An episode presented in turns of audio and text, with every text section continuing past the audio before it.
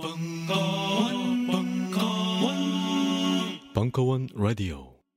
이 강좌는 벙커원에서 유료로 진행된 강좌입니다. 이후 강의는 벙커원 어플리케이션에서 유료 결제 또는 벙커원 멤버십 가입 후 들으실 수 있습니다. 요즘 나는 책 추천을 하지 않는다. 그래도 이 책은 추천하지 않을 수 없다. 나는 딴지일보, 읽은 척 매뉴얼의 애독자였으니까. 유시민. 고전은 직접 반려들어 읽는 게 가장 좋다. 그게 여의치 않으면 너부리의 읽은 척 매뉴얼을 읽어라. 읽은 척 매뉴얼은 고전들의 뒤틀린 소개이자 색다른 비평일 뿐만 아니라 그 자체로 고전과 맞먹는 유사 고전이다. 고종석. 그는 딴지일보 역사를 통틀어 가장 딴지적 글쟁이다. 김어준. 고전이 얼마나 재밌는가를 은하계에서 가장 재밌게 설명하는 책. 딴지 편집장 너브리의 고전문학 읽은 척 매뉴얼. 아직 고전을 모르는 분들께, 그리고 이미 고전을 알고 있는 분들께도 강력 추천합니다. 지금 바로 전국 서점에서 만나보세요. 딴지 마켓에서 구입하는 분께는 저자 사인본을 배송해드립니다. 안녕하세요. 딴지 마켓 조립 피씨 전문업체 컴스테이션의 이경식입니다. 혹시 알고 계십니까? 용산 선인상가의 빛나는 일 층 백삼십 호.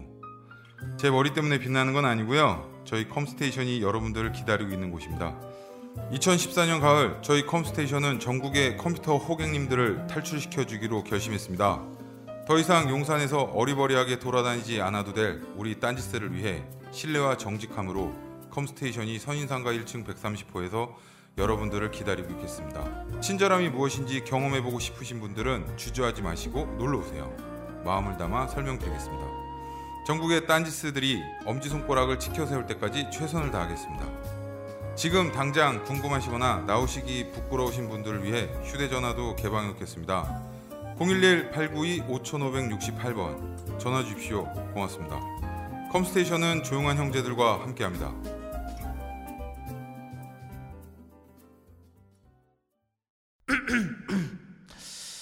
잠시만. 안녕하세요. 저는 바다니 가득의 성재훈입니다. 보통 오뎅, 맛살, 핫바 등 다양한 이름의 어묵을 간식으로, 때로는 반찬으로 많이 드시는데요. 그게 대부분 밀가루로 만들어졌고 기름에 튀기기 때문에 칼로리가 높아지더라고요. 그래서 저희는 어육 함량이 높으면서 기름에 튀기지도 않는 맛과 건강을 생각한 그런 어묵 한번 만들어 보고 싶었습니다. 그런데 이렇게 만들다 보니 팔아도 남는 게 없더라고요. 여러분, 저희가 정직하게 만든 어묵을 딴지 마켓에서 계속 판매할 수 있게 많은 관심 부탁드립니다. 정성을 담아 쪄서 만든 어묵 감아 볶고, 여러분의 관심이 필요한 정직한 먹거리입니다.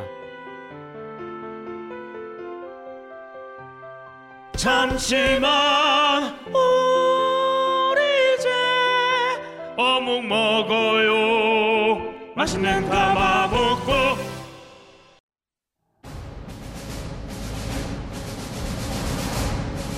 이천십오 년 일 월 십이 일 강연, 김용석 교수의 군주론 특강.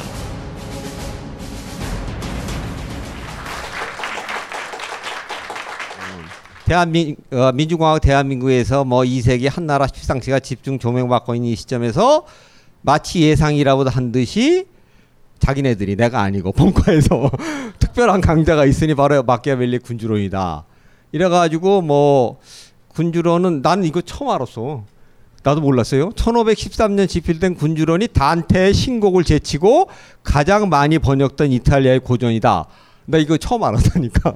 어쨌든 간에 이 정보가 맞으리라고 어, 믿고, 어, 국내만 해도 이십칠 종인 건 맞는 것 같아요. 더 될 수도 있어요. 엄청나게 많은 그 번역본이 있어요. 특히 그 군주론의 번역에 대해서는 말이 많아요. 왜냐?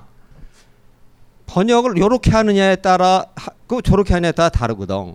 그러니까 번역하는 사람마다 그 저기 서문을 보면요, 역자 서문, 거기다가 뭐 자기가 진짜 원문에 충실하게 했대. 와, 원문 내가 다 알고 있는데.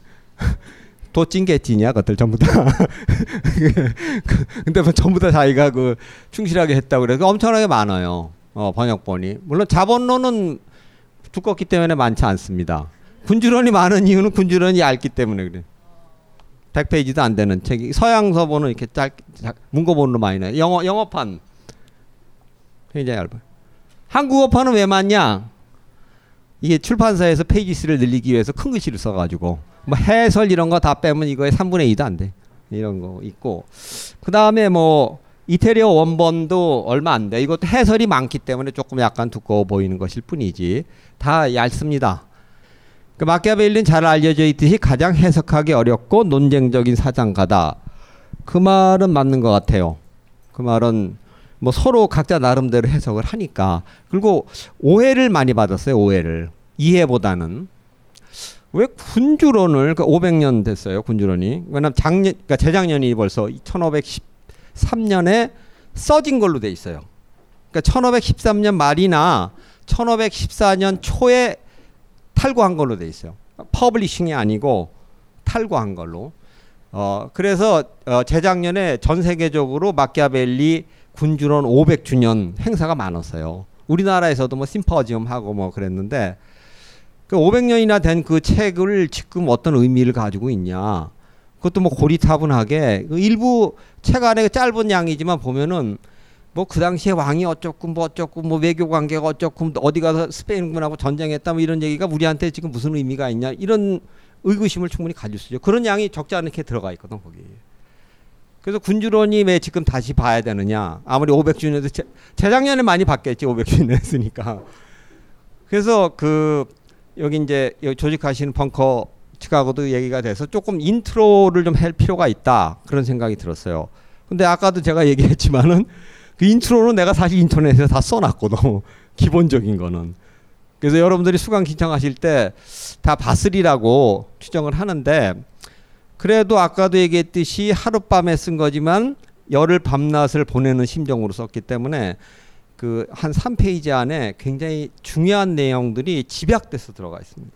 사실은 이 인트로에 있는 각 단락을 요거만 가지고 육 주 강의할 수 있어요, 내가.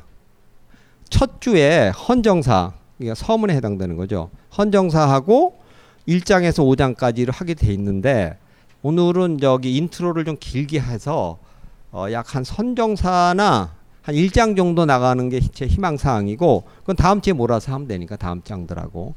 거기 보시면은 강의 개요 이렇게 돼 있죠, 여기.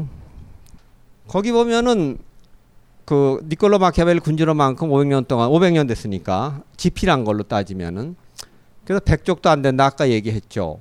이 책의 저자를 미워하게 했다 이 말이죠. 왜? 군주론의 내용이 뭐냐면은 흔히 얘기하듯이 사악한, 인간의 사악한 면을 많이 다루고 있거든.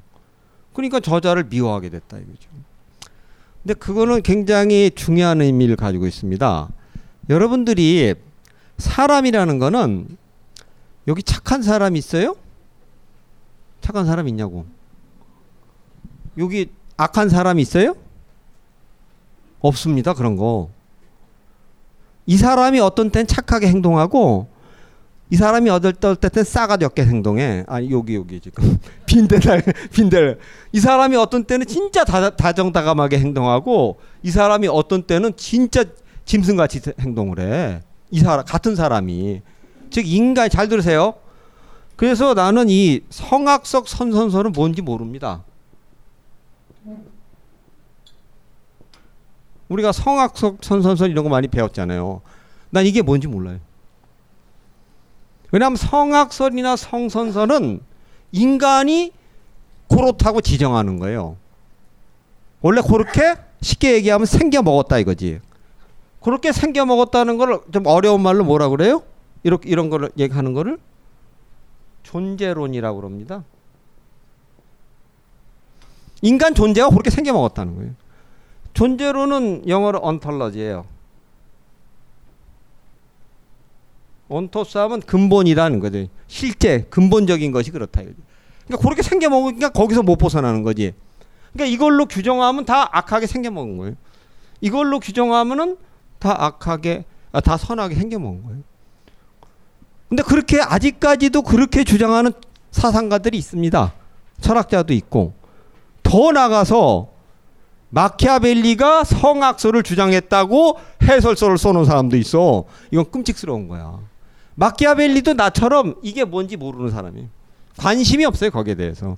인간이 본질적으로 진짜 그렇게 생겨먹었는지 잘 몰라요, 그 사람도. 다만 마키아벨리는 인간이 어떤 때는 악하게 행동하고 어떤 때는 선하게 행동한다는 거예요. 이건 엄청난 차이가 있는 거예요. 뭐 이건 어렵, 어렵잖아요. 쉽잖아요. 엄청난 차이가 있는 거예요. 그러니까 성악수 선선서를 아직도 주장할 사람 그렇게 하라 그러세요. 난 철학을 했지만은 내십년 난 관심이 없습니다. 왜? 내가 모르기 때문에. 어, 인간이 근본적으로 악한지 근본 어느 쪽에 손을 들어줄 수가 없어요. 근데 인간은 아까 근데 그리고 우리가 악하게 행동한다, 선하게 행동한다는 건 너무 인간의 행동을 단순화시키는 거예요, 두 가지로. 인간이 악한 것 같으면서 선하게 행동할 수도 있지. 그다음 착한 것 같으면서도 얄밉게 행동할 수도 있지. 수없이만 N개의 무한대에 가까운 행동들을 하는 거예요. 그래서 이렇게 규정해버리면 골치 아픈 거예요, 이건. 물론 이거는 일반적으로 현대 철학에서 많이 부정이 됐지만 이런 주장이, 이런 도식적 주장이. 근데 아직도 이렇게 주장하고 이렇게 다른 사람의 사상을 짝지어서 해석하는 사람들이 있는 거죠. 내가 여러분들의 이해를 돕기 위해서 한 가지 도판을 보여드릴게요. 여러분들 뭐 보여요? 뭐가 보입니까? 아주 멋있는 몸짱 아, 아저씨가 보이지 거기. 응? 근데 또 잘 보면 뭐 보여? 요거 보면 어, 뭐가 보여요? 사탄이 보이지. 악마가 보이지. 이걸 보면 지금 여성분들은 다 요거만 봤을 거야. 와, 육은 육은지? 걔 이름 뭐지? 걔 코네 나오네. 몸 잘 빠지네. 걔 같잖아 몸이 완전히. 내 몸하고 약간 비슷해. 근데 안 보이니까 거짓말 막 해도 되는 거야 그냥. 어. 안 보이는데 뭐 보이지가 않는데. 근데 여기 뭐가 보여요? 사악한 배경이 보이는 거지. 그러니까 타락 천사가 원래 천사가 타락한 것으로 사탄이 된 거거든. 원래 사탄은 천사였어요. 근데 하나님의 도전했다가 이제 타락 천사가 된 거예요. 어떻게 보면은 이것도 물론 이분법적이에요. 아주 사악하고 아주 아름답고 이런 게. 그러니까 미와 추가 이분법적으로 돼 있지만 사실은 인간의 행동은 아주 다양한 형태의 것들이 인간의 행동, 한 사람의 행동에서 여러 가지 형태가 나오는 거죠. 그거를 잘 들으세요. 지금 뭐 포스트 모던 지나고 다 이래가지고 얘기, 누가 얘기하면 금방 이해합니다. 근데 천오백 년대에 도식적 이분법을 타파시킨 사람은 마키아벨리. 그래서 마키아벨리 무진장 중요한 거예요. 그러니까 오백 년 전에 어떻게 보면 십구 세기, 이십 세기 때 사고를 가진 사람이라고 난 봐요. 어떻게 보면 지금 이십일 세기의 사고를 가진 사람이라고 봐요. 그렇기 때문에 오늘 마키아벨리를 해야 되는 이유가 있는 거죠. 난 마키아벨리 전공이 아니에요, 사실. 원래 내 전공 마키아벨리 전공 아니에요. 아니, 아니고 나는 어, 대충 철학으로 하면 천칠백 년대 이후의 학자를 전공했어요. 대학에 석박사 할 때. 그렇기 때문에 내 전공이 아닌데 어떤 계기로 해서 나중에 뭐 우리가 좀 시간이 많이 남은 얘기하겠지만 마키아벨리의 군주론을 이제 깊이 파게 됐는데 뭐 또 하나 가장 큰 이유 중에 하나는 그 원어 해독력이 있으니까. 그러니까 지금 현대 이태리어뿐만 아니라 옛날 이태리어도 해석을 할 수 있기 때문에 그래서 남들보다 원본에 접근력이 있어서 한 건데 그래서 이렇게 된 거죠. 뭐 여러분들이 흔히 더 잘 아는 이건 아니고 요거 이건 뭐예요? 천사와 박쥐가 섞여 있는 거지. 이건 뭐 너무나 유명한 애셔의 그 그림이에요. 어, 판화지, 목판화인데 예를 들어서 문학책을 학교 다닐 때 많이 읽으라고 그러잖아요. 근데 문학책을 읽, 한번 질문해 봅시다. 여기 지금 앉아 있는 상태가 그 세미나식으로 앉아 있어서 내가 대화 처음에는 이상한데 아주 좋습니다. 그러니까 터 그러니까 제가 질문하는 건 막 억지로 여러분들 고상매를 하는 게 아니기 때문에. 문학책을 많이 읽어야 되는 이유가 여러 가지 있을 텐데 그 중에 하나만 누가 한번 얘기해 보세요. 그냥 고전이니까. 선생님이 옛날에 너 문학책 많이 읽어라 그랬을 때 뭐라고 예를 들었어요? 선생님이 중고등학교 다닐 때서부터. 음, 아마 내가 지금 얘기하는 그 예를 그런 이유로 문학책을 많이 읽으라고 한 사람은 드물 겁니다. 문학책을 읽어야 되는 특히 소설이나 이야기 형식으로 되어 있는 거, 스토리텔링 형식으로 되어 있는 어, 문학책을 읽어야 되는 가장 여러 가지 이유가 있는데 그중 거기에는 그중에서 내가 얘기하는 이유도 굉장히 중요한데 그 이유가 마키아벨리하고 연관이 있어요. 우리가 문학책을 보면 되게 어떤 내용이 나옵니까? 사람 죽이는 거 나와. 오. 그 다음에 아내가 남편한테 복수하는 거 나와. 그 다음에 도리안 그레이처럼 여자를 가지고 디립다 재미를 보다가 발로 내팽겨쳐. 도리안 그레이의 초상 다 봤죠, 여러분들? 어? 그리고 그 놈은 더 나쁜 놈이야. 왜냐하면 도리안 그레이는 안 늙어. 여, 여자만 늙어. 피곤한 거야. 그 다음 도리안 그레이는 대신에 누가 늙죠? 자기의 그림이 대신 늙죠. 그러니까 얘는 안 변해. 그래서 그 도리안 그레이 그 저기 초상 그 오스카 와일드의 유일한 소설이에요. 오스카 와일드는 소설 한 편밖에 안 썼습니다.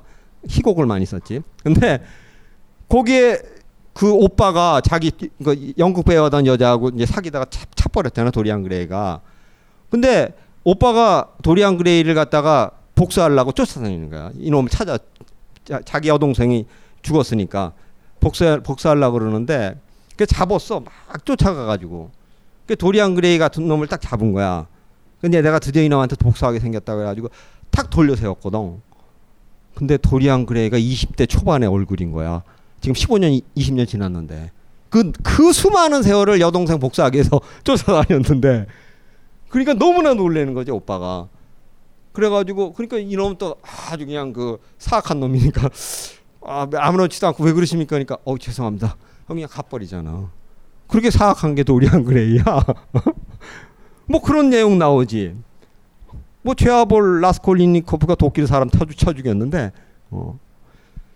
그럼 지금 내가 얘기하고 있는 거, 아니면 전쟁에서 막 참혹한 거, 그 다음에 뭐 강간, 폭력, 드사드의 소설은 또 다 뭐야? 변태. 어. 여러분들이 일상생활에서 여러분들이 그걸 다 경험할 수 있습니까? 없습니다. 일부는 경험할지도 모르지. 일부는. 그 중에 일부. 없습니다. 우리가 소, 소설 중에서 상당수 서정적이고 아름다운 사랑을 했다. 그건 누구든지 다 경험합니다. 아, 나도 경험했어요. 음, 지금도 그 옛날을 딱 추억하면 짠해, 그냥. 어. 근데 도끼로 사람 쳐 죽인 거 경험했다? 요게 앉아있을 수가 없는 거야. 이거, 이거 지금 뭐야, 이거.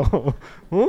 그 다음 도리안 그레이 같이 그렇게 방탕하게 하고 경험할 수가 없는 거죠. 상당수의 문학작품에서 우리가 배우는 건 사악하게 행동하는 사람들의 것을 선제적으로, 잘 들으세요, 선제적으로 간접 경험하는 겁니다.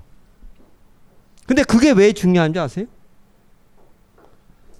여러분들이 일반적인 삶을 살면서 만약에 진짜 남한테 끔찍스러운 상처를 입고 남한테 진짜 사기를 당해가지고 전 재산을 날리고 이런 일이 있, 있을 수 있죠. 근데 그러한 일은, 잘 들으세요, 당하고 나서 알아. 당하고 나서만이 안다고. 미리 알 수가 없어요. 미리 안다면 그, 그런 일들만 자기 일상생활에 구성되면 못 사는 거지, 사람들이.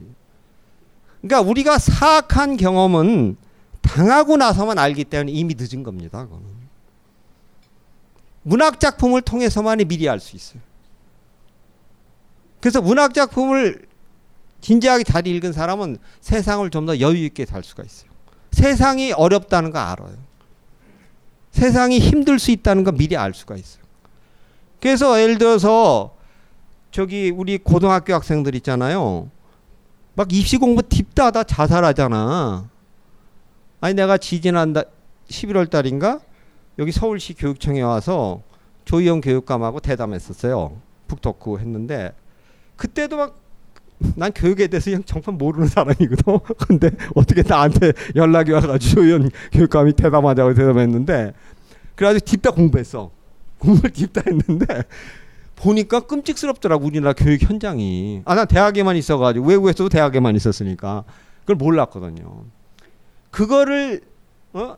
우리나라 교육 현장을 생각하면 땀나요, 땀나. 목도리 하는. 그래가지고 그러니까 끔찍스러운 거야. 근데 걔네들이 어떠한 끔찍스럽고 자기가 아주 곤란한 상태에 빠졌어. 상처를 받은 상태에 빠졌어. 그럴 때 저는 여기 중학교 때 소설을 많이 읽었는데 중고등학교 고, 지금 고삼 될 때까지 문학 작품을 많이 읽었더라면 마음의 상태가 이렇게 극단적인 결단을 난 안 했으리라고 봅니다.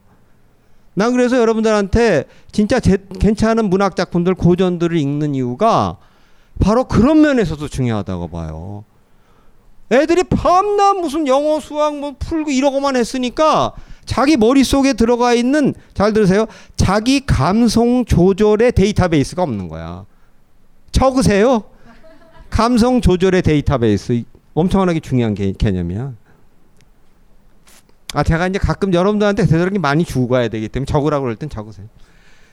알아서 적겠지만 감성 조절의 데이터베이스가 빈약해가지고 어떤 자기한테 그런 급박한 상황이나 누구한테 당했다거나 아니면 뭐 이지매 현상을 느꼈다든가 따돌림을 당했거나 어떤 힘든 과업이 주어졌을 때 그거를 잘 어떻게 못하는 거예요.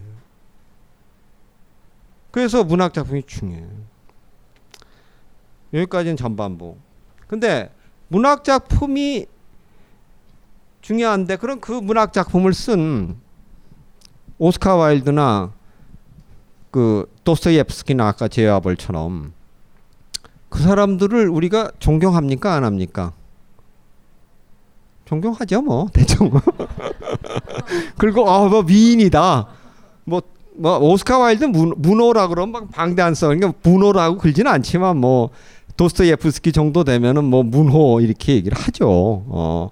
아 뭐 우리나라도 박경래 선생님 토지 소설 보면 끔찍스러운 사건들 많아요 그 안에. 어. 그러니까 뭐 문호죠. 박경래 선생님도 문호죠. 내가 볼 때 여성한테 문호란 말 안 쓰는 난 잘 모르겠는데 문호인데 그분도 그래가지고 그렇게 조, 존경을 해요. 근데 마키아벨리는 다릅니다. 왜? 마키아벨리는 사람들이 마키아벨리가 곰모술 수자로 착각을 자꾸 해요. 아니 그 사람 저자인데. 근데 문학을 쓴 사람은 그 문학작품에 나오는 주인공이나 조언이나 나쁜 짓 많이 하는 사람하고 작가하고를 아이덴티파이 하지 않습니다. 사람들이. 근데 사상서를 쓴 사람은 아이덴티파이 해요. 그리고 이데올로기적으로 아이덴티파이 한 대표적인 케이스가 마르크스예요. 아니 마르크스가 무슨 혁명하라 어쩌고 썼지. 지가 마르크스 전기 읽어본 사람이 있는지 모르지만 혁명할 수 있는 사람이 아니 그 사람은 말만 많았지 이거 쓰고 막 이래 지가 무슨 혁명해. 혁명은 누가 했어? 레닌 같은 사람이 하는 거예요. 왜? 뭐 김세웅 선생님 강의 때 들으셨는지 뭐냐 마르크스 이론에서 가장 빠진 게 뭐죠? 권력론이에요. 멍청한 놈이야 그런 면에서 볼 때 내가 마크, 마르크스가 어. 마르크스 사상에서 가장 빠진 게 권력론이에요. 그래서 경제 이론에 파삭해도 정치 이론에 가서 삐딱거리는 거예요. 그게 이유가 바로 거기 있어요. 그거를 딱 깨치한 사람이 누구냐? 레닌이에요. 그 레닌이 국가와 혁명을 썼을 때 권력을 확 집어넣지. 그거 가지면 실행할 수 있지. 어, 혁명했지. 그래서 성공했어. 근데 근데 마르크스 사실 그렇지 않은데 마르크스 같은 게 우리나라에서는 아이덴티파이예요. 그런 건 특별한 케이스고 나머지는 아이덴티파이 안 해요. 여기 이 작가들은. 그리고 마키아벨리 같은 경우는 아이덴티파이예요. 똑같이 작가가 마치 무슨 권모술수 하는 사람처럼. 그 이유는 뭘까요? 사람들이 다 알아. 문학은 은유라고. 즉 허구라고. 픽션이라고. 가짜라고. 만들어낸 얘기라고. 근데 사상서를 쓴 마, 마르크스나 아니면 마키아벨리는 왜? 직설법을 쓰거든. 은유를 안 쓰기 때문에. 그러니까 문, 픽션에서는 은유, 환유, 뭐 별 알레고리 별걸 다 써요. 픽션이니까. 근데 사상서는 이렇다, 이렇다, 이렇다, 이렇게 하라. 직설법을 쓰기 때문에 마치 사상서를 읽다 보면 그 저자하고 사상서를 바로 일치시켜버리는 경향이 생기기 때문에 마키아벨리를 여기 있듯이 책의 저자를 미워하게 된 거죠. 그게 큰 차이예요. 문학 작품하고 사상사하고. 그렇죠? 더군다나 그 어떻게 보면 조심스럽게 쓰지 않고 이렇다 저렇다게 쉽게 말해서 단언이 많거든. 단언을 한단 말이에요. 그렇기 때문에 마키아벨리는 더욱더 그런 그 운명에 처해 있었던 거죠. 지난 오백 년 동안. 그다음 그런데 그 다음에 뭐냐면 도대체 무슨 이유 때문에 군주는 뿌려, 뿌리치기 어려울 만치 매혹적이자 한편으로 매혹적이자 동시에 혐오의 대상이 되었는가. 내가 그렇게 얘기했거든요. 그리고 마키아벨리가 하는 일 중에서 그런 얘기도 있거든. 그 사람들은 아버지의 죽음은 쉽게 잊어버리지만 내 재산이 강탈당한 걸 절대 못 잊어버린다는 거야. 그래서 직역을 하면 어떻게 돼 있냐면 전쟁이 일어나 저쪽 군주가 내 거 다 뺏어갔어. 아버지 죽이고. 근데 내 아버지 죽인 것보다 내 재산 뺏어간 거를 더 못 잊는 거야. 어. 그래서 군, 마키아벨리가 그 안에서 뭐라고 얘기하냐면 군주가 하지 말아야 될 일이 남을 침공해서건 아니면 자기 나라에서건 두 가지 하지 말라고 그랬어. 그게 뭔지 알아요? 여자를 뺏지 마라. 어, 그게 나옵니다. 텍스트에. 뭐 내가 얘기 안 해도 다 알겠지. 여자 뺏으면 큰일 나. 그 다음 재산 뺏지 마라. 옛날에 군주들은 여자도 많이 뺏었거든요. 뭐 일설에 요즘에 또 중세를 갖다가 재해석하는 사람 아니라고 울기도 하는데 옛날엔 그런 것도 있었어요. 프리마 녹테라는 그게 있어가지고 첫날 밤 영수가 누가 결혼하면 첫날 밤에 섹시하고 먼저 자 지가. 그러고 둘째 날부터 잘 수 있어 신랑은. 끔찍스러운 거. 여자를 뺏는 거지. 반드시 복수한다는 거야 그러면. 그 다음 재산을 빼앗는 것도 반드시 복수하고. 근데 마키아벨리는 거기서 한 단계 더 나가죠. 다른 이유가 있어요 또. 근데 그건 오늘 얘기 안 하겠습니다. 텍스트 그거 할 때 얘기할게 내가. 엄청나게 중요한 이유가 있어 있는데.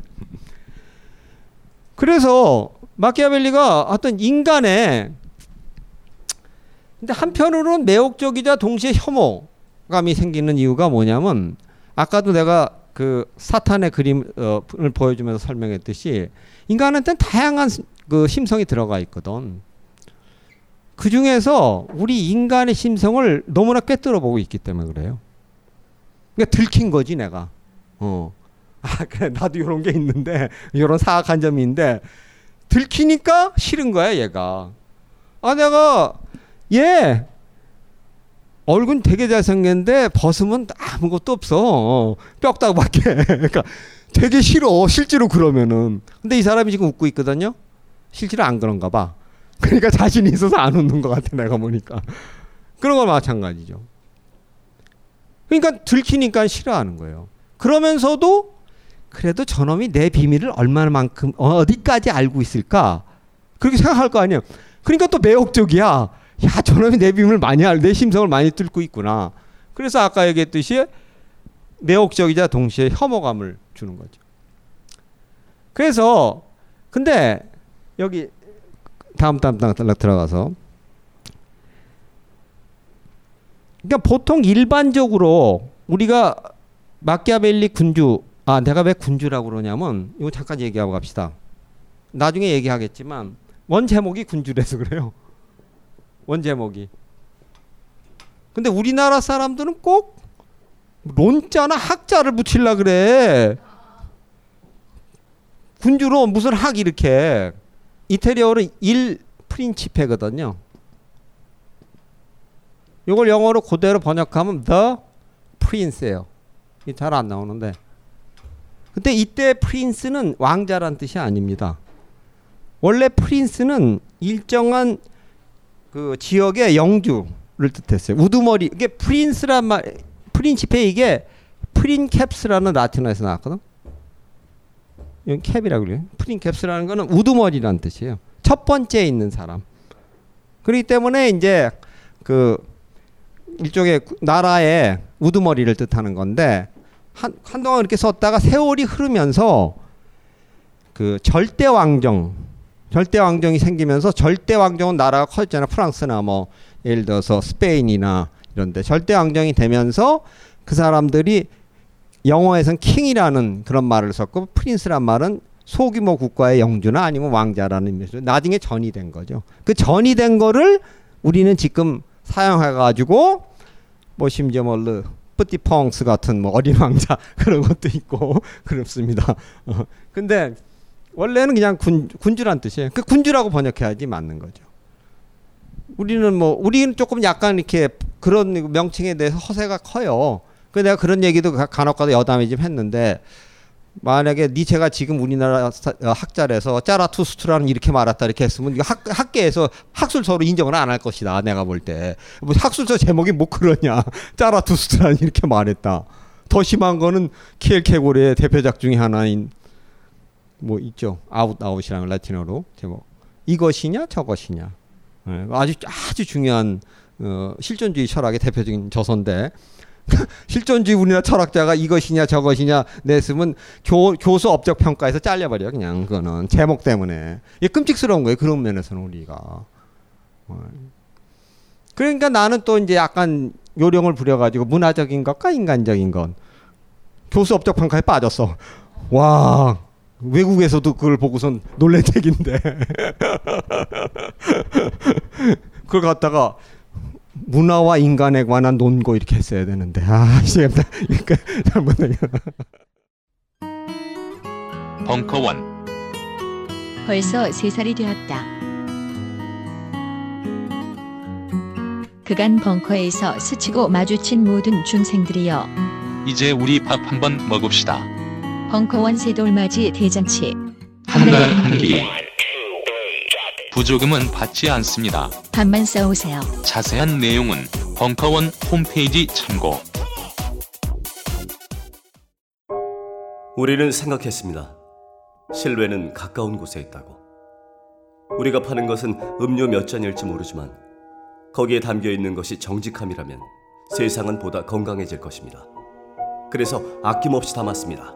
평산네이처, 평산네이처 아로니아 친, 친, 친 지금 딴지마켓에서 구입하십시오. 최악의 사이코패스 킬러 유영철, 서울 서남부 연쇄살인범 정남규, 미국을 충격으로 빠뜨린 사이코 킬러 캐리 리지웨이. 경악할 만한 사건과 범죄자의 비밀을 파헤친다. 국내 제일 호 프로파일러 배상훈의 논픽션 프로파일링 특강. 범죄사회와 범죄행동 분석.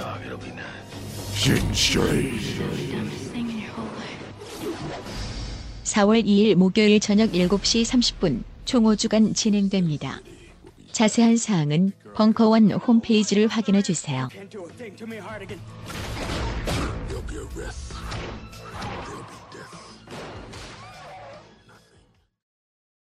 거기 보면 뭐 이건 흔히 아는 얘기예요. 그런데 본 강의에서 이 텍스트의 밑바탕에 깔린 이게 중요한 거죠. 인간학적인 요소가 중요하다. 그건 왜 그러냐? 아까 처음에 내가 얘기했던 거예요. 인간의 심성을 꿰뚫는 거. 그거를 바탕으로 해서 정치사상을 전개했거든. 그래서 마키아벨리의 군주론을 이해하려면은 사람을 먼저 이해해야 돼요. 그 다음에 그러니까 사람을 이해하는 길에서 정치를 실행하는 길로 그런 짧은 그, 어, 내가 평론도 쓴 적이 있는데 마키아벨리 군주론에 대해서. 그러니까 정치는 실행하는 겁니다. 사람은 이해해야 돼요. 왜? 사람한테 바로 실행하면 큰일 납니다. 이 사람이 상처를 바로 입을 건가 아닐 건가 실험해봐 내가? 안 돼. 이 사람하고 사귀었다 바로 차버릴까 그럼? 말이 안 되잖아. 그럴 때 사람은 이해해야 돼요. 정치는 실행해야 돼요. 정치는. 근데 정치를 실행하기 위해서는 사람이 사람을 이해하는 게 전제돼야 된다는 거지. 반드시. 즉 사람에 대한 이해를 하나하나 짚어가자가 한다 이 말이지. 그 여기 나는 여기다 붙일 쳤어. 사람에 대한 이해. 어. 근데 우리 실장님은 그래도 군주론처럼 정치학적, 인간학적 이 말이 더 근사했나 봐. 근데 요게 포인트입니다. 사람에 대한 이해. 어. 사람에 대한 이해. 따라서 군주론 책이 정치 사상에 관한 거라 할지라도 우리 일반 일상생활에서 도움이 돼야 안 돼요? 당연히 되지. 사람의 심성을 이해하는 것들이 다 써 있는데 그 안에. 어. 물론 양쪽으로는 많지는 않아요. 아까도 얘기했지 책 자체가 얇으니까. 근데 그 몇 마디 몇 마디가 지금의 우리의 일상생활에서 일어나는 인간관계나 인간의 심성을 이해하는데 굉장히 도움이 되고 그대로 비춰주는 것 같은 거죠. 그래서 이제 다시 말해 정책 내용과 인간학적 요소가 강조될 것이다. 이건 약간 개념적으로 정리한 건데 사람에 대한 이해다 이 말이지. 그래서 사, 마키아벨리 사상은 사람을 아까 좀 아까 얘기했듯이 이해하는 길에서 정치를 실행하는 길로 이어지기 때문에 요거를 거꾸로 보거나 앞에 걸 제외하면은 마키아벨리 사상을 이해하기 힘듭니다.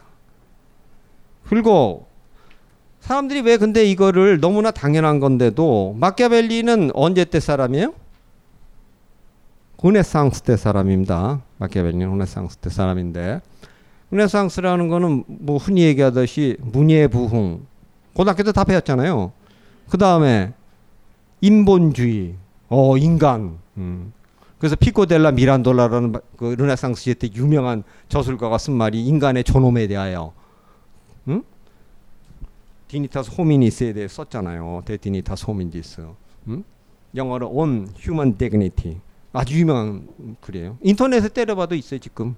인간의 존엄에 대해서 피코 델라 미란돌라 하면 딱 나와. 아. 그러니까는 물론 그런 르네상스 시대 때 인본주의 시대에서 살았기 때문에 더더욱이 그 자기 자기도 마키아벨리 자신도 인간에 대한 이해를 중요시하고 그거를 바탕으로 해서 정치론을 전개했던 거죠. 굉장히 중요한 거예요. 따라서 이때의 정치론이 지금에 안 맞을 수도 있어요. 그건 어떻게 보면 금방 알 수 있지? 음, 네? 조금 더 그냥 더 쉬운데 지금 거의 비슷하게 갔어요. 제도라고 그러셨는데 굿! 저기 이따가 저거 있죠? 마친 사람한테 주는 저기 그 선물 어, 커피 한 잔 있습니다. 특별히 요 선생님한테 드리세요. 확실하게 요 모자 쓰신 군주에 대해서 썼기 때문에 그냥 형식적으로 안 맞습니다. 형식적으로. 왜냐면 책 제목이 군주인데 근데 심지어 정치학을 하는 사람도 요걸 잊어버린 사람이 너무너무 많아요. 우리나라 정치학자 중에서도 서양도 마찬가지고 아 군주에 대해서 썼잖아. 군주에 대해서. 그럼 지금 군주가 없잖아.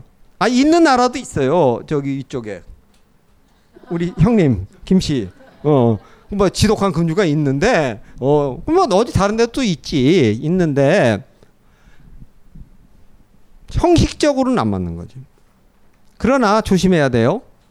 내용적으로는 지금도 많이 맞습니다. 왜? 민주공화국 체제에서 행정수반이 군주처럼 행동하는 사람이 너무 많거든. 어, 우리나라에도 있, 있었고 있어 지금도. 어, 다. 아니 자기는 민주공화국의 행정수반이 국가원수인데 그렇게 행동하는 사람 많아요. 마치 군주처럼 행동하는 사람이 되게 많다니까. 우리나라뿐만 아니라 전 세계적으로 아직도. 어. 심지어 내각 책임제의 수장도 군주처럼 행정하다 잘린 놈들 많아. 그 다음 선거에서 패배해가지고. 어. 그래서 내용상으로는 지금도 굉장히 액추얼한 겁니다. 형식상으로는 지금 선생님 말씀하신 것처럼 안 맞는 거지만 내용상으로는. 따라서 지금 군, 민주공화국의 수반이 군주처럼 행동할 때쯤 보일 때 이걸 읽으라고 갖다가 주는 게 좋겠어 내가 볼 때. 어, 그러다 보면 아 반면교 아 이렇게 하면 안 되는구나. 이건 내가 할 굳이 얘기 군주가 할 일을 내가 하고 있구나 이렇게 알 거 아니야 그 사람이. 안 그렇게 못 알을까? 막 그건 뭐 좀 좀 이따 얘기해. 쉬는 시간에 얘기해 쉬는 시간. 그래서 거기 보면은. 그래서 뭐 어떻게 보면 약간 좀, 좀 과장을 하면 그래서 빨간 글씨 썼는데 군 인간 안에 정치학의 보존일 뿐만 아니라 인간학의 보존이다 뭐 이렇게 얘기할 수도 있다 이 말이죠. 어. 그래서 세인들이 군주를 꺼리는 이유가 이 책, 이 책이 속세에서 나는 여기다가 빨간 줄 쳤거든요. 인간의 욕심과 태만이 무엇인지 꿰뚫어보고 있기 때문이에요. 여러분들도 거기다가는 밑줄을 칠 수가 없구나. 지금 없으니까. 잘 들으세요. 지금부터 그거 가지고 두 시간 강의할 수 있습니다. 욕심과 태만에 대해서. 욕심이라는 건 뭐죠? 인간이 막 하고 싶은 거야. 인간한테 막 하고 싶은 게 딥다 있어. 태만은 인간이 죽었다 깨도 하기 싫은 거야. 계속 하기 싫은 게 엄청나게 있어. 근데 여태까지 윤리학은 욕심에 대해서만 딥다 얘기했어. 어, 태만은 인간이 뭘 하고 신, 실, 싫어한다는 거. 그러니까 상당수의 인간들이 이러이러한 건 하기 싫어한다는 거에 대해서 잘 얘기를 안 했어. 좀 잘 생각해 보세요. 대학교 다닐 때 윤리학 강의 들은 거 그다음 고등학교 때 뭐 사회, 일반 사회에서 인간은 어떤 욕심이 있다. 어? 남의 물건을 탐하는 욕심이 있다. 남의 여자를 탐하는 욕심이 있다. 출세하고 싶은 욕, 욕심이 있다. 그런 얘기는 많이 들었는데 인간이 뭐 하기 싫어하는지에 대해서는 얘기 안 했어. 근데 마키아벨리는 얘기해. 인간의 태만에 대해서 굉장히 얘기합니다. 그러니까 지금까지도 옛날뿐만 아니라 상당수의 정치 사상이 뭘 했어? 인간은 뭐 욕심이 많다. 하고 싶은 게 권력, 권력욕도 있고. 그러니까 정치 사상은 그걸 누르는 쪽으로만 갔어. 하고 싶은 그 쪽에만 포인트가 맞춰져 있어가지고 그걸 누르는 쪽으로 하면, 왜냐면 욕심은 눌러야 되니까. 욕심은 이쪽 반대 테마는 생각을 안 한 거야. 근데 만약 테마를 생각하면 어떻게 돼? 계속 하게끔 만들어야지 어떻게 해서든지. 어. 다시 얘기해서 두 개의 균형을 잡아야 되는 거야. 어. 근데 여태까지는 우리가 보통 가정에서 말이죠, 아버지나 부모가 애들을 할 때도 애들의 욕심을 누르는 쪽으로만 갑니다. 근데 애가, 애들이, 애가 하기 싫어하는 게 뭔지 알아야 돼. 얘 욕심이 뭔지만 알아가지고는 안 되는 거지. 인간에 대한 이해가 굉장히 필요한 거죠. 정치학적으로 보면 말이죠, 인간에 대한 이해가 없으면은 정치 공동체를 잘못 구성합니다. 여러분들, 여기 정치학 전공하신 분 있으시면 손 안 들으셔도 돼요. 또 괜히 물어. 하여튼 정치학 전공한 사람도 있을 거예요, 아마 여기. 나도 정치학 했어요. 원래 정치학 했어요. 나는 정치학 하다가 정치 사상을 했어요. 정치 사상 하다가 정치 철학을 했어. 정치 철학까지 가니까 이것 다 버려야겠더라고. 철학하자. 철학으로 갔어 나는. 그렇다고 뭐 정치 사상한 사람 폄하하는 건 절대 아니. 나는 그렇게 갔어요. 음, 그렇게 갔는데 처음에 정치학 했어요. 그러니까 아주, 아주 처음에 행정학 했어요. 정치학. 그러니까 비슷하게 이렇게 간 거야. 근데 그 이 그러니까 외국 가서도 처음에 저기 행정학 하다가 정치학 하다가 이렇게 했어요. 외국 가서. 근데 이 정치학을 하는 사람들의 약점이 뭐냐면 사람을 잘 안 봅니다. 정치 제도에 대해서만 봅니다. 정치 제도를 구성하는 건 사람인데, 그리고 정치 제도의 규제를 받는 것도 사람인데, 그걸 잊어버리는 거죠. 그러니까는 공동체가 이러이러하다고만 얘기하지 그 공동체 구성원의 세밀한 아주 디테일한 내용에 대해서는 자꾸 넘어갈 때가 많아요. 저거 특히 마키아벨리가 있었던 천오백십삼 년에 이제 이 책이 탈고됐다고 보니까 뭐 어떤 사람 십사 년이라고 그래도 이게 중요하지, 이런 거는 중요하지 않아요. 전 잘 몰라요 저도. 어. 그건 뭐 서지학자들이 얘기하는 거니까 그것 때문에 논란하고 싶진 않고, 어떤 사람 십팔 년에 됐다는 사람도 있어. 그러니까 근데 여기가 많으니까 이 이전에 상당수의 정치학 서적, 뭐 고대로 하면 뭐 흔히 서양에서는 플라톤, 아리스토텔레스 있잖아요. 그런 사람들의 에, 그 얘기들은 특히 그 아리스토텔레스도 그런데 정치학 보면은 볼리디카. 공동체 구성에 대해서는, 사람에 대해서는 물론 아리스토텔레스는 좀 그래 똑똑하니까 인간은 혓바닥을 가진 동물이다 이렇게 얘기했거든. 어, 맞아요. 응? 그 인간은 말을 할 줄 아는 동물이다 그런 거야 아리스토텔레스가. 어. 그리고 말을 할 줄 아는 동물이고, 말을 할 줄 아는 동물이 그 라틴어로 번역하면서 함지적 동물로 뺏겨버린 거야. 아니말 나시오날레로 변형된 거야. 변형됐고, 그 다음에 인간은, 잘 들으세요, 아리스토텔레스가 사회적 동물이라고 그랬다고 배웠지 여러분들. 인간은 정치적 동물이라고 그랬어. 그러니까 폴리스의 공직을 갖는 것이 인간으로서 가장 미덕으로 본 거야 아리스토텔레스는. 어. 그럼 이제 아리스토텔레스 시간이 아니어서 내 얘기 안 하는데, 그러니까 존 폴리티콘이라고 그랬거든. 음. 근데 그리스 말로. 그래서 그때까지 그런 약간 인간학적인 그 해설도 했지만 상당수는 정치 제도에 대해서 얘기했어요. 플라톤의 국가론도 보면 뭐 구성을 어떻게 한다 어쩌고 저쩌고 이런 얘기만 많이 나와. 어.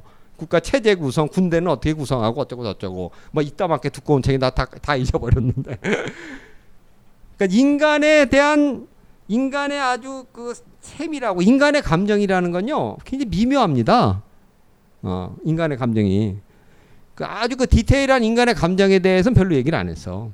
근데 마키아벨리는 아까도 얘기했듯이 거기서부터 출발하는 거예요. 동양에서도 마찬가지입니다. 동양에서도 큰 틀에서만 이렇게 규정을 합니다. 스마트폰의 바이블 벙커원 어플이 대폭 업그레이드 되었습니다. 강좌 및 강의별 결제 기능 탑재. 멤버십 회원이 아니라도 벙커원 동영상들을 골라볼 수 있는 혁신. 바로 확인해보세요.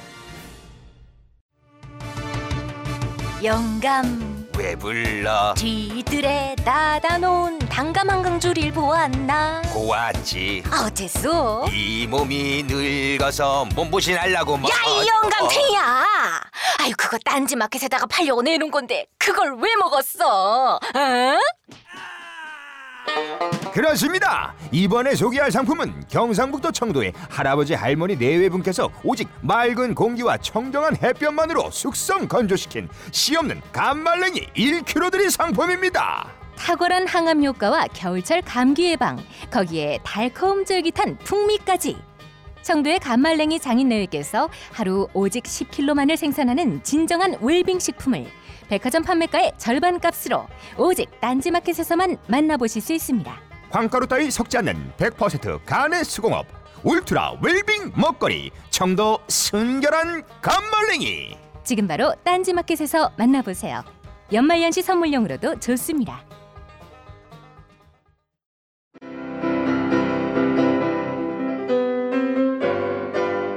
클래식은 너무 멀리 있거나 혹은 너무 가까이 있다.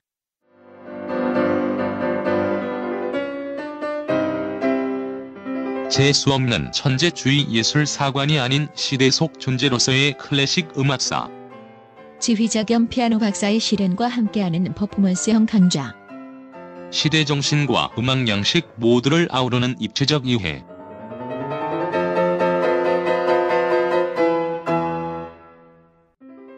이천십오 벙커원 울트라 스페셜 클래식 끝판 사십팔 주 과정.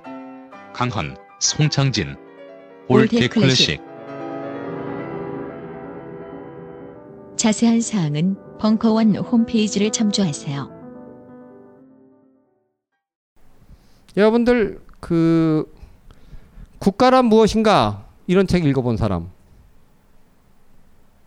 유시민이도 썼던데 몇 년 전에, 재작년인가, 국가란 무엇인가, 그런 책은 많아요. 여러분들 안 읽어봤어도. 근데 피플이란 무엇인가 이런 책 쓴 거 봤어요? 내가 쓰고 있어요 지금. 그 제목 가지고 가면 큰일 나. 국민이란 무엇인가. 근데 그거는 왜냐면 국민은 무엇인가 이렇게 물을 수가 없기 때문에 누구인가 이렇게 후로 물어야 되거든. what으로 물어, 물어보면 안 되거든. 응? 국가는 what is the nation, what is the state 이렇게 해야 되는데 어? what are people? 잘 안 되는 거야. 응? 근데 이게 아주 미묘한 거예요. 아주 중요한 거예요. 여러분들 이것만 잘 깨달아도 상당수 지금 서양에서 어떻게 정치상이 변했는지 금방 알 수가 있는데, 그러니까 국민에 대해서 people에 대해서 쓴 게 별로 없는 거야. 어, 제도나 국가 제도, 국가 형태 뭐 이런 거에 대해서 쓴 거지. 어떻게 조직할 것인가. 어. 그리고 또 하나는, 이거는 내가 이런 얘기를 해, 하면 또 오늘 누구한테 딥다 야단 맞을지도 모르는데, 그 약간 그 야단 맞는 걸 좀 피하기 위해서 약간 내가 전제를 할게요.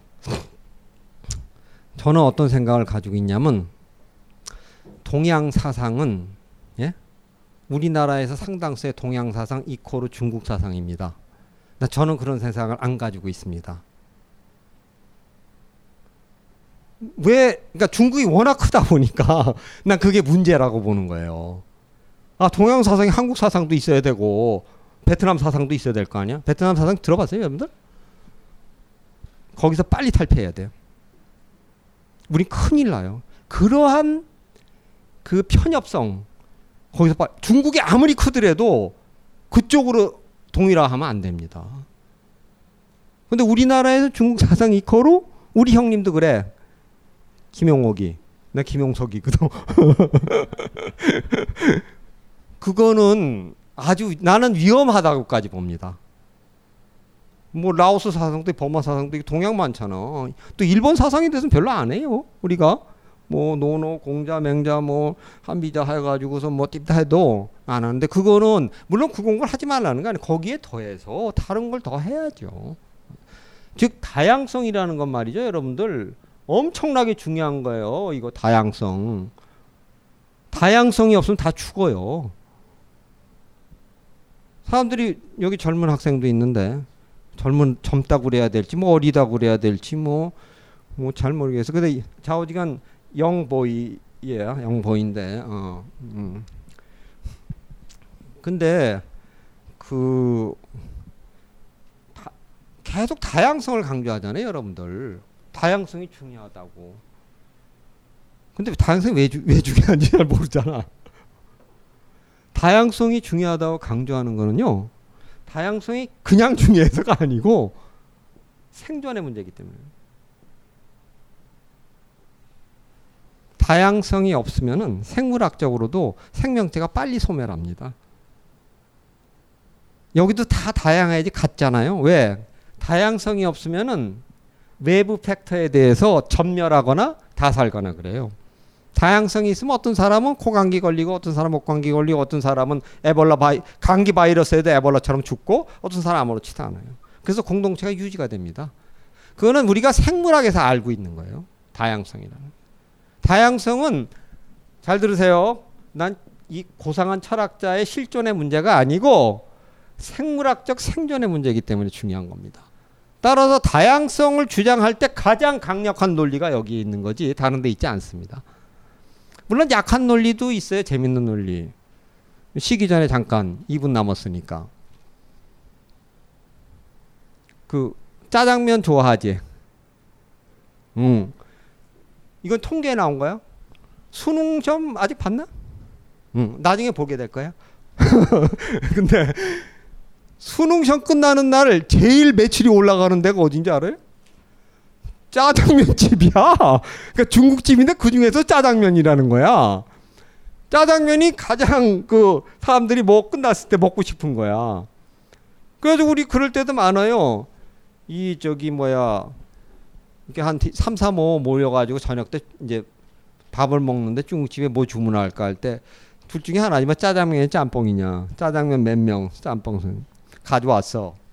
짬뽕 시킨 사람이 제일 후회할 때가 그때라는 거 아니야. 막상 가져왔을 때 아씨 나도 짜장면 시킬 거 이거 다 짜장면인데 그 거기까지 그냥 여담이고 지금부터는 자연과학. 내가 간혹 가, 이 강의가 끝날 때쯤 되면 좀 자연과학적인 요소를 도입한 내용이 있어요. 오, 육 주쯤 되면. 근데 아, 난 그 자연과학을 중요시하기 때문에 내가 인문학자지만. 짜장면에는 손짜장이 있고 기계짜장이 있어. 그럼 손짜장하고 기계짜장 중에서 어느 게 더 맛있는 거예요? 누가 그러니까 배고플 땐 다 맛있어요 그러더라고. 질문하는 사람은 멍하게. 손짜장 기계짜장 뭐가 더 맛있어? 어? 손짜장이 더 맛있죠. 손짜장이 왜 더 맛있을까? 손에 때가 묻어가지고 양념이 더 들어가니까.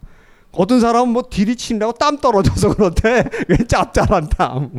그래가지고 손짜장이 더 맛있대. 어. 그러니까 맛있는 건 아닌데 맛있는 이유가 어딨냐 이거지. 그건 과학적이에요. 기계짜장은 국수빨이 다 똑같아. 기계짜장을 현미경으로 쫙 보면은 국수빨이 이렇게 돼 있어. 이런 게 수십 개 있는 거지. 한 그릇에.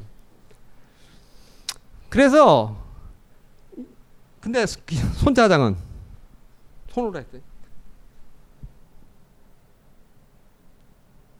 여기 구멍도 약간 있어. 현미경으로 보면 이런 식으로 돼 있어. 그럼 요거하고 똑같은 게 있는 게 아니에요. 이놈은 모양이 구멍이 두 개, 세 개 있을 수도 있고 이렇게 돼. 전부 다 달라. 기계짜장.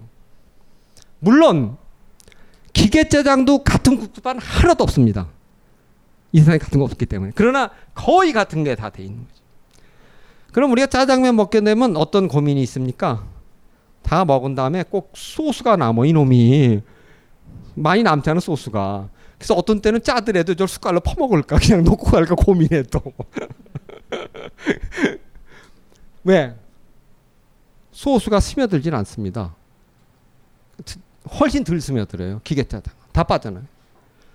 손, 손짜당은 훨씬 잘 스며듭니다. 국수빨에 그리고 스며드는 방식이 다 달라. 얘한테는 국물이 좀 했고 여기는 돼지고기에 약간 털이 붙은 비계의 조각이 들어박힐지도 몰라. 여기는 어 그렇잖아. 여기는 양파의 끄트머리가 아주 맨 마이크로 되는 게 박힐 수도 있고 여기는 감자의 껍질 일부가 박힐 수도 있어. 다양하게 박히게 돼 있어. 이 다양성이 손짜장의 국수빨 하나를 맛있게 하고 얘하고 얘 맛이 달라. 다 모양이 다르니까. 여러분들 자연과학에서 중요한 말이 뭔지 아세요? 영어로? shape matters라는 거야. 모양이 중요한 거예요. shape matters. 물론 내가 이 주제 시간에 강의하려고 가져왔는데 size matters라는 것도 있어요. why size matters. 사, 사이즈가 중요한 거야. 우리나라에서는 애들을 갖다가 전부 내용으로만 가르쳐. 내용이 중요하다. no. 쉐입하고 사이즈가 중요합니다. 음, 그거를 잘 안 가르쳐 우리는. 왜? 쉐입하고 사이즈가 중요하다 그러면은 이상한 거 생각할까 봐. 어. 그래가지고 근데 사, 그게 사실인데. 어. 그 내용만 중요하다고 그래. 어. 그래서 이 쉐입이 매터즈한 거거든. 중요한 거거든. 그래서 이놈은 다양하기 때문에 소스가 배어드니까 맛있을 수밖에 없어요. 조금 있다가 저기 강의 끝난 다음에 가봐. 가가지고 실험해봐. 손짜장하고 기계짜장 먹을 때 소스가 어, 어디에 더 많이 빠지는지. 당연히 기계짜장이 더 많이 남습니다. 손짜장은 많이, 그것도 남긴 남지 미끄러우니까. 근데 훨씬 더 많이 들어가 있다. 더 좋은 것도 있어, 경제적으로. 같은 밀가루를 썼을 때 기계짜장은 높이가 이 정도면 손짜장은 더 높아. 부피가 더 크, 크게 보여. 밀가루 똑같이 썼는데. 문제인지 알겠지? 그걸 반대로 이용하면은 손짜장집에서는 기계짜장 만드는 거하고 똑같은 밀가루를 써. 그럼 어떻게 돼? 훨씬 더 커 보이겠지. 똑같은 거 썼는데. 어. 돈 많이 받을만 하지. 그래서 손짜장이 더 비싼 거예요. 손짜장집에 가서 비싸다고 그러지 말고 사, 삽세요. 음. 그러니까 이거는 그냥 밥을 먹은 거고 지금부터 몇 분간 쉬는 거죠? 십 분간 쉴 때 밥은 먹었으니까 차를 드세요. 십 분 있다 하겠습니다. 이 강좌는 벙커원에서 유료로 진행된 강좌입니다. 이후 강의는 벙커원 어플리케이션에서 유료 결제 또는 벙커원 멤버십 가입 후 들으실 수 있습니다. 벙커원, 벙커원, 벙커원 라디오.